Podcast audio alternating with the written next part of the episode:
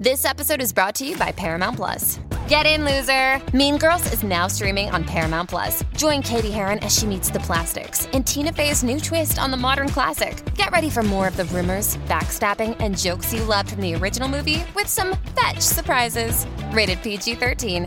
Wear pink and head to ParamountPlus.com to try it free.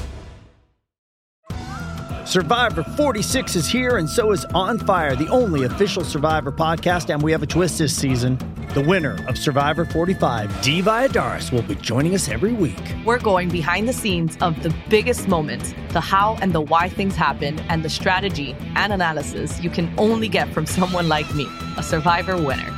Listen to On Fire, the official Survivor podcast, wherever you get your podcast.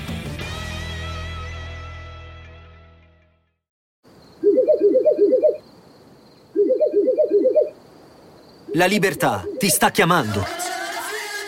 Sono arrivati gli incentivi Jeep. Oggi sei libero di scegliere Jeep Avenger, il suburbano più compatto di sempre, in versione elettrica, ibrida e benzina, tutte alla stessa rata. Gli incentivi Jeep ti aspettano. Corri in concessionaria, ora. Info su jeepofficial.it. Pronto? Polo G è veramente uno dei rapper più in forma a livello internazionale e che porta questa roba dell'hip hop veramente ancora ad alti livelli. Cioè, per me veramente è uno degli eredi di tutta quella scuola eh, di cui facevano parte i vari Eminem, che poi Kendrick Lamar. Cioè, per me Polo G è veramente uno dei pochi che può dire faccio questa roba, faccio l'hip hop e lo faccio bene anche oggi.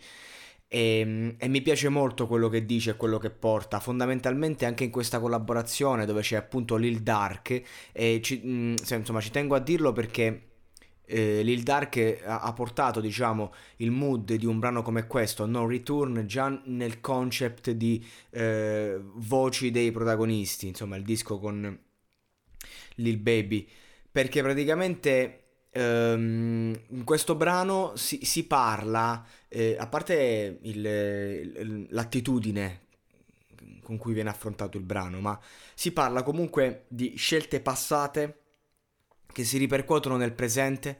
Si parla di questi personaggi che comunque si soffermano a, a riflettere su quello che è stato e su quello che è. Dice piccoli bambini diventano uomini adulti, veniamo da culle disfunzionali, c'è l'ammissione della disfunzionalità di un certo mondo che non è neanche colpa tua perché ci nasci all'interno. Quindi anche qui mi piace questo, questo mood di ridimensionamento di un mondo che invece è stato sempre ostentato negli ultimi anni e poi ripreso da tutto il mondo, ma con fare diciamo da pagliacci, ridicolo, invece qui no, Qui ti dice devi, de- devo imparare a giocare la mano. Dice non metterti mai troppo a tuo agio, non stare nella comfort zone in un mondo che ti distrugge. Perché poi ti ritrovi ad essere una persona che non sei. Dice questa è una piccola merda, puoi pensare che sia sexy, finché i veri assassini non vengono e ti umiliano. Eh, stavo guardando mo su Netflix un film, Four Brothers in cui praticamente c'è questo gangster che prende a uno dei suoi scagnozzi, gli butta il cibo a terra e gli dice mangialo cane. Lì che devi fare? Che devi fare là? Ah, tu le cose, o gli spari in testa, oppure gli fai fare vent'anni di galera. Poi dice, ah, l'infame, l'infame, mi, mi, mi, vuole umiliare, mi fa mangiare la, la, pasta di cane in mezzo al pavimento. Cioè, come un cane, porco Diaz. Cioè, questo per farvi capire che il mondo, diciamo, che eh, tanto si ostenta anche in Italia, è un mondo fatto... Eh, di persone eh, misere, che così come tu non hai dignità con gli altri, magari poi gli altri non ce l'hanno con te quelli che magari stanno più in alto. Quindi questa è una cosa che ho sempre odiato del mondo, diciamo, della delinquenza. Il fatto che tu magari potevi farti il fenomeno in giro con quelli fuori dal giro e poi però magari con, davanti a certe persone dovevi comunque sta zitto, eh, mangiare la voglia perché comunque erano più grosse di te. Questa è una cosa che non ho mai accettato. Infatti sono sempre stato, diciamo, un cane sciolto nell'ambiente, ma questo è un altro discorso. E, ehm, tutto il giorno digli di girare il blocco finché il tuo migliore amico non si sdraia. Cioè, quando vedi il tuo migliore amico morire, perché qui comunque si parla di, di, di, ghetti americani, si parla di situazioni al limite, al margine, dove veramente tu hai 15 anni e ti ritrovi in galera per tutta la vita per un errore che hai fatto.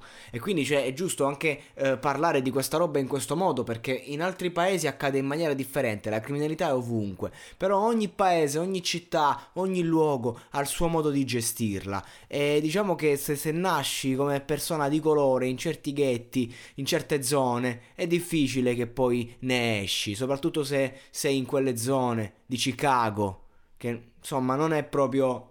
Certe zone di Chicago non sono proprio il top, no? Eh, non a caso ci hanno girato Shameless. Adoro Shameless. Vabbè, comunque, a parte questo, la canzone è veramente forte, è veramente di altissimo livello, ma soprattutto, ragazzi, al di là di quello che, che viene detto, eh, anche da The Kid Lerol eh, al ritornello che ti fa un ritornello veramente della Madonna, scarafaggi nella culla, mamma drogata, cioè ti porta queste immagini macabre, tristi, pesanti. Al di là di questo è il flow, è il flusso, come ho già detto qualche podcast fa, è il flusso che fa la differenza, è sentire certe voci, è sentire il cuore di questi personaggi che solo attraverso il modo in cui lo rappi può arrivare, è l'interpretazione, la magia, è il teatro del rap è veramente è lì che si capisce non solo che quello che stai dicendo è vero, ma che lo senti dentro e quanto è forte la tua esigenza.